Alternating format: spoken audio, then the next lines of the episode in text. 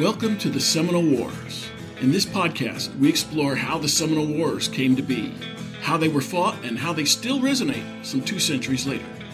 I am your host, Patrick Swan, and our show is a production of the Seminole Wars Foundation, found online at www.seminolewars.us. We are recording today from the homestead of the Foundation in Bushnell, Florida. Thank you for listening. Hello and welcome. One of the premises of this podcast is how the Seminole Wars of the 19th century's dead past continue to resonate even in our own times. This may be a hard case to make to a Florida population largely transplanted from elsewhere. For those native to the Sunshine State living outside of the reservation, the case is a bit easier. But for the Seminole, who trace a heritage in Florida back centuries, if not millennia, the past is not dead, as the great novelist William Faulkner put it. It is not even past. Our guest today explains how Seminole still think about those wars all the time as part of their upbringing. They listen to stories about the wars passed down from generation to generation. Even as they reflect on what happened to them in the past, though, Seminole keep themselves well prepared for any reoccurrence of it in the future. They are, after all, the unconquered Seminole the tribe that never signed a peace treaty with the U.S. government ending those Florida wars. They have a reputation to sustain. Not that they long to go back to war with the U.S. government. I'm just saying. Joining us today is Brian Zepeda, a member of the Panther Clan who calls Naples, Florida as his home. The tribal artist, although raised in a traditional Seminole village on a reservation, credits the importance of learning his trade in art as equally important as the survival skills his multi generation family instilled in him. Today, Brian offers a glimpse into the Seminole perspective on the wars, on how some of the most popular stories about it, such as the fate of Osceola, differ noticeably from the Seminole understanding, and on how the Seminole maintain their culture today while having fully adapted to 21st century America. Brian Zepeda, welcome to the Seminole Wars. It's an honor to be talking to you today, Patrick. Thank you. Brian, how do the Seminole Wars still resonate among the Florida Seminole today?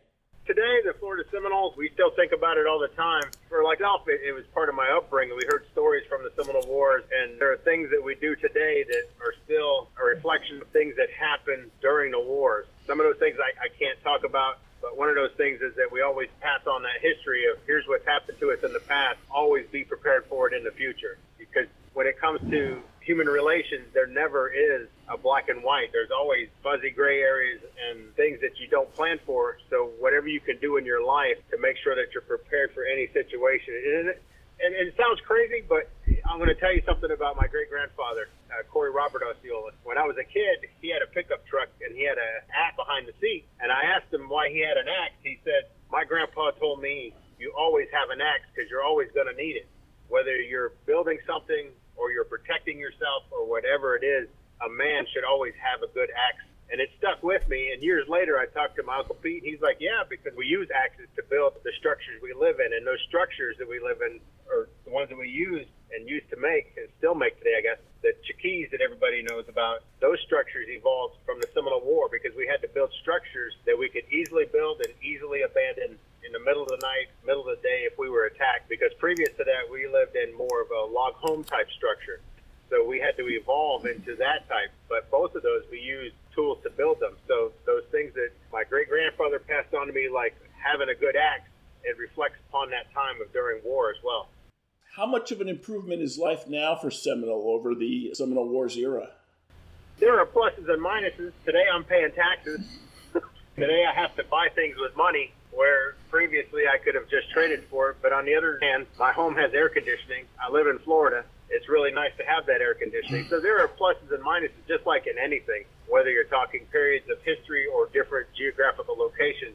Each has their pluses, each has their minuses, and so does time. I know from the stories I've been told about the Seminole War time, and for us, I, I don't refer to it as the three Seminole Wars like most history books do. We just refer to at the time when we were at war for almost 40 years with the United States, there was no real breaks for us. We were always on alert. And, you know, that's one thing I know I, I do not wish that I had today, that I was having to deal with a war 24 hours a day, every single day of my life. It's quite nice for me to, to not have that burden. But on the other hand, I also know there's a lot of things that we lost from the Seminole War, such as parts of our language. There are words that if you don't use them every day, people lose them. And so we've lost part of our language. We hold on to what we have, but I also know that there is some knowledge that was lost because there were people who had that knowledge that died in the war and were unable to pass that knowledge on. So today we still have knowledge, we have stories and history, but I know there are pieces missing here and there. And we do our best to try to, to use what we have. Brian, you mentioned about being in Florida and having air conditioning, but you still own a chickee. Yeah. Yes, I do. I have one in my backyard. Originally, I built it myself. Most recently, I had my cousin Jimmy Wayne Holding it, uh, re-roof it for me. But yes, I still have one. I still use it. I use it almost every day still. How are you using it? Right now I'm using it because I've recently picked up a hobby of refurbishing axes and hatchets and customizing handles, and I'm about to partake in building my first forge. So I'll talk to you again later about that once I get it up and running to tell you if it was a success or not. But right now I'm working mostly on the wood part and just refurbishing the metal portions of it. So I do that under there because it's, about 20 degrees cooler under the chickee. You know, if it's 100 degrees outside, I'd rather be at 80 degrees. It's still a little warm, but not not 100. So and using traditional cultural ways of building things. I've always been a fan of hand tools. I use power tools every now and then, but if I can use a hand tool, I prefer that. If it's an axe, an adze, a draw blade, a scorp, whatever it is, if I can use it with my hand, like I'm making custom axe handles and I have a shaving horse that was built, so I use the shaving horse. I could use a workbench with clamps and, and vices, but I prefer that shaving horse for some reason. I don't know why, but I use it. It's worked fabulous for me so far. I'm a big fan of hand tools. If I can use a drill without it having an electrical supply, if I do a hand crank drill, I'm okay with that. Does doing this work inside a chickee help you? Not necessarily. For me, I don't know. It's just I can be outside but not be outside at the same time. For me, that that's more of the the reason I like doing it. You know, working on things with my hands under a chickee because the sides are open, so I have that breeze. I can see the elements that Mother Nature has provided for us, and it's just really nice for me because I, my childhood, I spent so much time in my great grandparents' village. It was all outside. We had all open-sided chickees, and it was just great. Kind of reminder of my childhood at the same time. You mentioned survival skills. What other type of survival skills can you share with us that you learned growing up? I make a lot of things out of leather, leggings, moccasins, that sort of thing. I can hand stitch shirts and clothing and that sort of stuff. And I know um, some people tell me I'm crazy for hand stitching clothing because you know I do have access to a sewing machine, and during this COVID-19 time that we're in, I have stitched masks with the sewing machine because I had to produce a bunch of them at a, in a minimal amount of time for people in my family. So that's what I did. I used the sewing machine simply because it was faster. But my personal preference is to hand stitch. I like using my hands, building things, making things and that's always been my preference. So, in those things that I make that reflect or relate back to Seminole times of the war, building chickees, I can start a fire without matches or a lighter. I know how to make things. I can make bows, gigs, arrows. I know how to track animals, all those sort of things that I've picked up the skills as a kid growing up. I still use them today. Brian, you mentioned some stories that have been passed down about the Seminole Wars, and some of them are kept private within the tribe. Which can you share with our audience?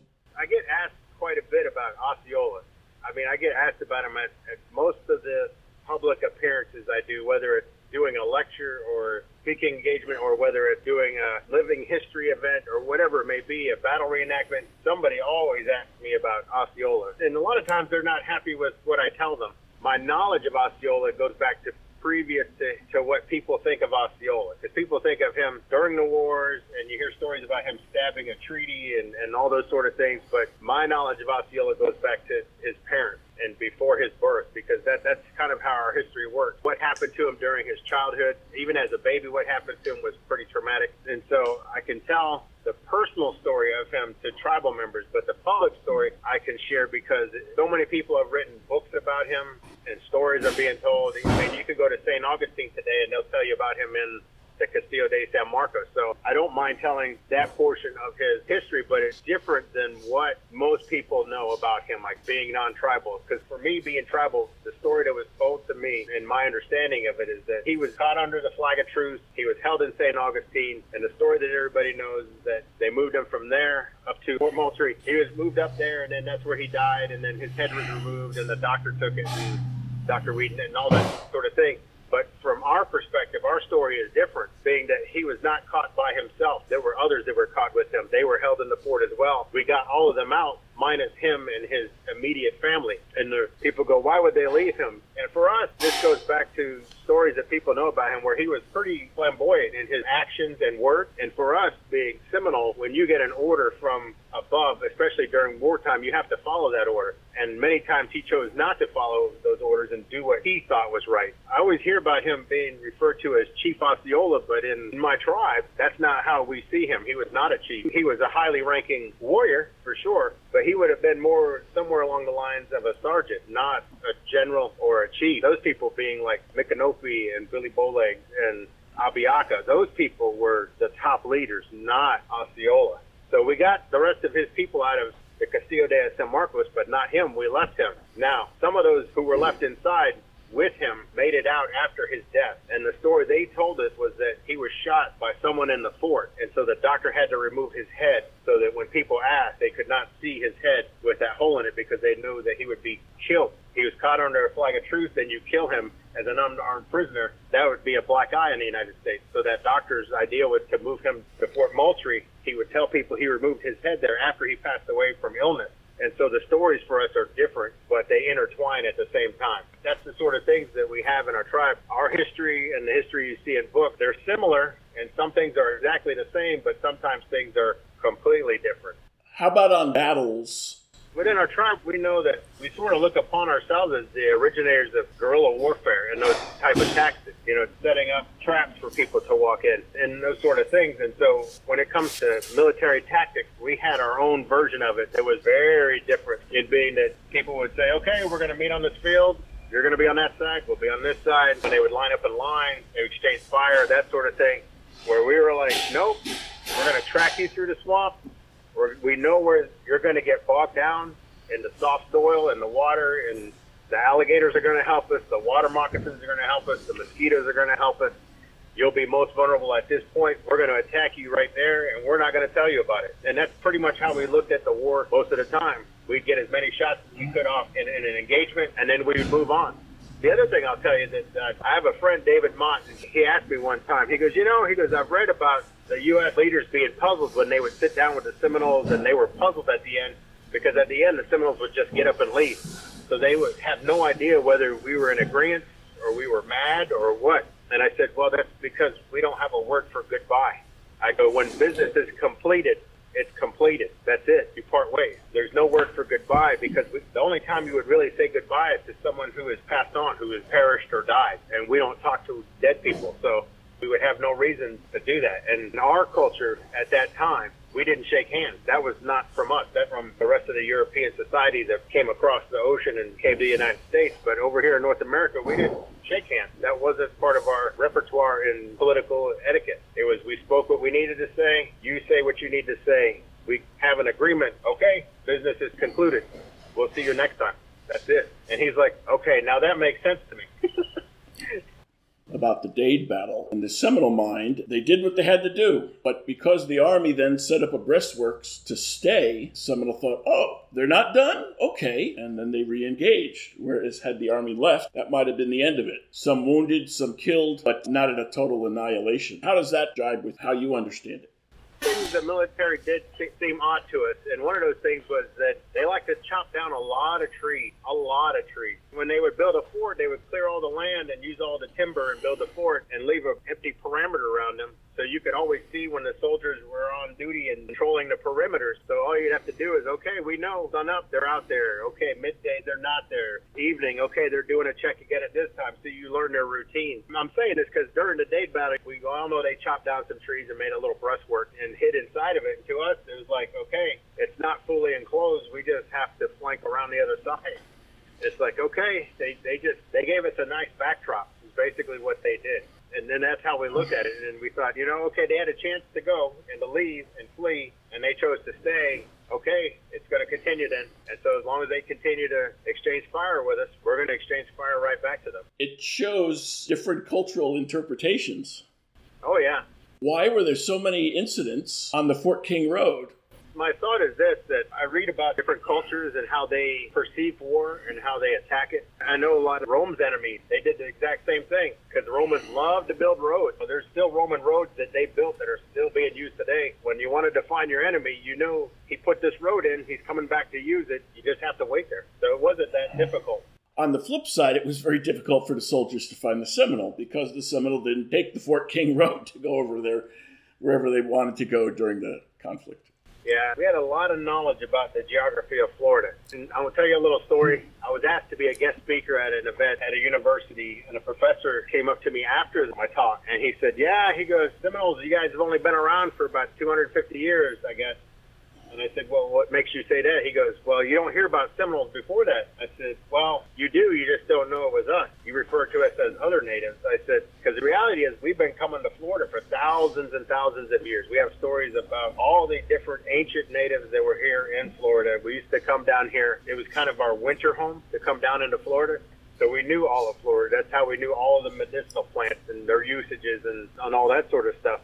I said, so we've been around. I said, we've just only been coined as Seminole since about 1760. When you see it on a Spanish document, they refer to the natives in Florida as Seminole. I said, but we've been around longer than that. You just refer to us by different names, whether it was Creeks or in some other form. But today's Seminoles, if you're referring to us as the Seminoles you know as today, yes, I will say the term Seminole has only been around for that long, since about 1760. And he looked at me with a puzzled look, and he said, well, I'll have to get back to you on that. In contrast, the army that came down here was not from Florida.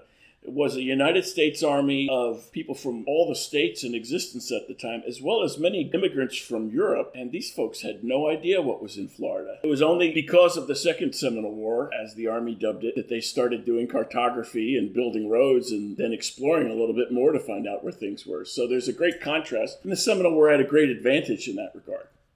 When you read the military reports and, and loss of life, a lot of it was due to dysentery and things that we had nothing to do with. it had to do with Mother Nature giving them a rough time, you know? Brian, what have you learned in your study about the Seminole Wars as opposed to what you learned from oral histories from family members and others? How is it different? How does your study actually reinforce what you learned? One thing that stands out to me in, in most Seminoles that everybody else looks at it as the three Seminole Wars, first, second, third, finally wrapping up 1858. And for us, again, it was just one long war, and we don't look at it as we've ever ended the war. We're still on alert the traditional Seminoles, I would say. We still look at it as, you know what? We never really did sign a peace treaty. And people always tell me, you know, okay, we see all these peace treaties. They were signed by the Seminoles. And I will say, yes, but they were signed by people who did not have the authority to do so. I said, it's like me walking up to somebody in a grocery store and saying, today you're surrendering the United States and sign this document and having them sign it. It's signed by a U.S. citizen. Does that really count? What makes you most proud about the Seminole resistance and the Long War? the fact that there are still Seminoles in Florida. Years ago, I was interviewed by the History Channel for a documentary called Conquerors. They interviewed me about the segment concerning Andrew Jackson. The person who was interviewing me said, "How does it feel that you guys were conquered by Andrew Jackson?" And I said, "We weren't."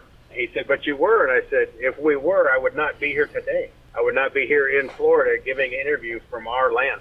And then he paused and he said, "Cut." and I said, "Why are you cutting?" He's like, "Well, I got to rethink my question now." And I said, "Oh, okay."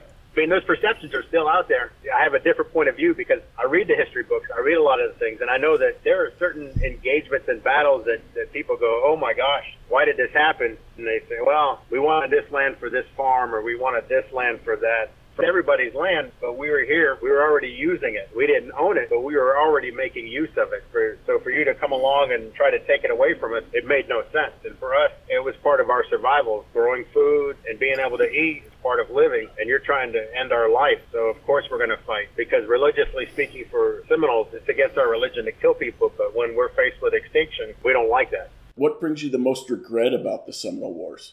That there truly wasn't a closure to it. Because for me, reading history books, I know that for the United States, within itself, there was already turmoil starting, and it wasn't but shortly after what people consider the end of the Third Seminole War that you have the Civil War. Starting to really gain momentum to actually come into fruition of having that Civil War, and it did. For us, it was like, well, we have a different battle we got to fight, so we're going to leave you alone. Nobody bothered to tell us that they were completely done. How did you get involved and invited to do the Dade battle reenactment? And how rewarding or important or valuable have you found doing that? The way I got involved with the Dade battle was with Billy Cypress. At the time, he was my boss at the Ah-Tah-Thi-Ki Museum, and he said, "Hey, they're looking for somebody to do the narration for the battle from the Seminole side." He goes, "I've been doing it for a while." He goes, "I need to, to let somebody else have an opportunity." To, so I, he goes, "I told him I was going to ask you, him, him, he, and uh, Frank Laumer were both interested in having somebody else narrate the battle, pass that opportunity on to somebody." So I thought about it, and I said, "Yes." I'd be very interested in doing it. I believe I did it for two years. I had a good time at it, but what I found is I like doing the battle portion better than I like doing the narration. After two years, I believe they had, I think it was Moses Jumper Jr. do it, also known as Big Shot, and I believe he did it for a few years. Most recently, my brother Pedro has done it. I've heard that the narrator portrays alligator or jumper, but I've also heard that it's a generic Seminole. What do you say? Um, I've heard both as well. I think it's just nice because most battles you don't have a narration at all. Somebody comes and says something before the battle, and then somebody says something after the battle, but nobody tells you during the battle, this is why this is happening, this is what they were thinking, all that sort of stuff. And the Dade battle gives a different perspective on it by giving you two sides to it, not just one, but two sides to it. And I think that's great. For lack of actual Seminole, we have whites who play Seminole. How do you feel about that? I'm okay with it as long as they don't try to portray themselves as actual Seminole, which has happened a few times I know of. I know my tribe has taken legal action on that, sending them a legal notice to cease and desist. You're not actually Seminole. You know, it all depends on how you look at it. There people out there who have a lot of knowledge about the wars and what happened, and that's great, and they, they're willing to share that history. That's also fabulous there was something that was told to me a long time ago, and it stuck in my head. And people ask me all the time about my religious views and, and that sort of thing. And and I tell them, I said, you know, I was born Seminole, and I would die Seminole. I said, and that's how I look upon it. Were you born Seminole?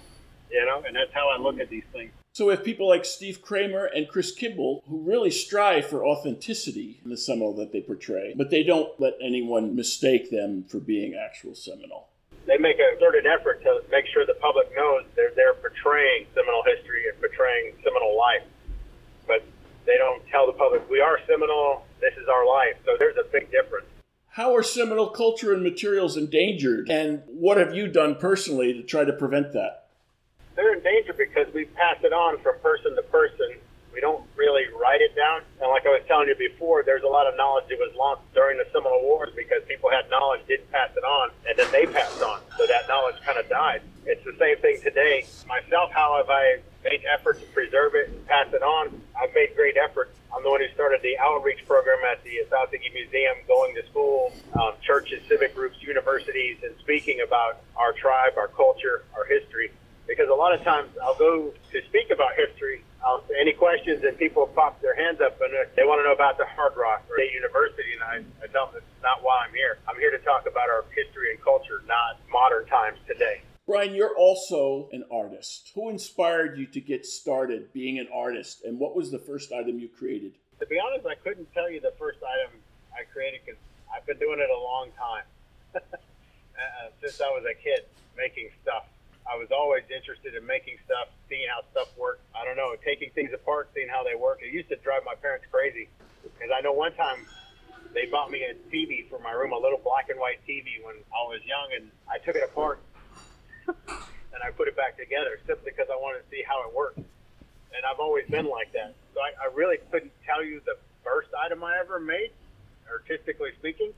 I've just always been making stuff, have enjoyed making stuff, no matter what it is. If I can use my two hands and create something, that's great. But you know, I don't know how all artists look at it, but for me, it, it's to please my own eye. And, and like, like I have a book that I have all these ideas for, whether it's a painting, a drawing, a beaded bag, whatever the item may be. But I, images pop in my head, and I will sketch them out, or I will descriptively write them out into a book. So I have a book full of stuff that I have yet to make, and it always irritates me that I haven't made it yet. So I'm always making stuff. Um, I hope to continue to make stuff for as long as I can. For me, the thing that bothers bothers me is things that I, I haven't created yet that are come out of my head. If I've created it and it's out there, then I'm okay with it going further away from me. So if I've made a bag, somebody likes it. Because for me, speaking of bandolier bags, kind of known for that, and, and that's great. In my time in making bandolier bags, the first four bags I made for myself, I ended up selling. So the fifth bag that I made, I was like, I'm, I'm keeping this one. And I was offered a lot of money for it, more than I would have asked for it. And I still didn't sell it because I wanted to finally keep one for myself, but it didn't have anything to do with, um, oh, I don't want to sell this. It's just I wanted to have one for myself finally because I had made four bags already that I intended to keep for myself to use for reenactments. And I ended up selling them because people were like, hey, I want to buy it. Sure. Okay. I never really had an issue with selling stuff or or giving it away or passing it on or whatever the, the way it may go out into the world. Yeah, that's kind of how I look at it. You do beadwork, wood carving, leather, smithing, chickee building, finger weaving, painting, sewing, and you're a storyteller. And you've integrated Seminole culture into all of these. How important is that?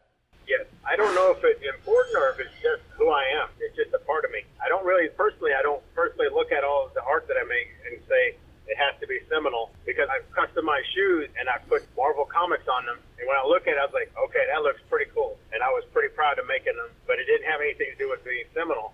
Yeah, a lot of the stuff that I do make has a Seminole theme in some way. It's just a part of me, I think. I don't, I don't think it's, oh, I have to do it. It's just, it's just me. How much of what you do is self-taught, and how much you've learned from other people? A lot of the things I make, it's because I've actually been able to see historical examples. And a lot of times I can look at something and figure out how it's been made. I'll just make it. Other times I'll have to watch somebody do it. I can't just look at the item. Like, I recently started painting because I started having these visions in my head of paintings and I needed to get them out, but I never painted before. So I watched some YouTube videos on how to paint. And so the first couple of paintings I did, I did about four or five impressionists because I just wanted to get a feel of how to mix paints and use the brushes and how they lay on the canvas and how well I can blend them and all that sort of stuff. And then after that, I started doing the paintings that were in my head and they came out and I made the first one, and my youngest daughter goes, "All right, Dad, you need to paint. These are great." So I, I painted some more, and everybody liked them. And I entered one in the in my tribe's tribal fair, and I won first place for my painting against some other people who were well-established painters. And I said, "Okay, I guess I must must be okay at this." So some of the things I would guess uh, it'd be about 50-50 that somebody's taught me. Well, not 50-50. I guess you got to break it down to 33, 33, 33. Where somebody taught me, I taught myself, and I don't know if you would consider it self-taught or learning from somebody through video. You create things, and there you have functional use. You may also just create works of art. How do you decide? Again, this is one of those things I don't think I decide. I just know that things pop in my head, and I need to get them out. And it, I don't really think about is this going to be a utilitarian item that will also be considered art? or is this just going to be considered art, or what the end use of it is? Because, like with the painting, it was just I wanted to paint. I know, I know, like the one painting I gave to my mom, my parents, because I painted a, a picture of one of our villages with my great grandparents in it, and they loved it. And they're like, "Oh, this is going on the wall." And uh, it was like I didn't think of the end use, but once I painted it, I said, "Oh, I think my mom would like this." And, sh- and sure enough, she liked it. But then there are other things that I make I've had forever. Like I still have the first pair of wool leggings that I made. I needed a pair of wool leggings to, to do a historical reenactment. I didn't have any. I went to a museum. I looked at some. I went home and I made some. I don't know if my brain works differently than other people, but if I can see it or touch it or see somebody make it, I can do it. And I don't really think about what it's going to be used for. So the leggings are, by a lot of people, they see the beadwork on them. They go, wow, that's a work of art. And I look at them and they're a pair of leggings. You know, like people look at a pair of pants. It's like they're a pair of leggings, you know, and I've made quite a few since then I don't really look at them as art. I mean, I, I understand that the is art and the bandolier bag, everybody looks at them upon as art, but me, I look at the bandolier bag, it holds the stuff I need to when I'm doing reenacting because the reenacting clothes that I wear for Seminole wartime, there's no pockets. It creates a pocket for me. So I kind of look at it as utilitarian, but I understand why everybody else looks at it as a piece of art because the beadwork's kind of elaborate. I'll tell you a story about one bag that I made I made this bag and it popped in my head and I didn't think anything about it and I finally made it and I looked at it and then it dawned on me. It reminded me of Batman TV series and the Riddler. Do you remember the Riddler from that show? The bag, when I looked at it, I said, this reminds me of the Riddler. So I called the bag the Riddler. You know, was I subconsciously influenced by her from the Batman TV series? maybe. But to me, it was like something popped in my head. I made it, and then when I looked at it, I was like, this looks like the Riddler. Where is your art displayed if you haven't sold it to an individual?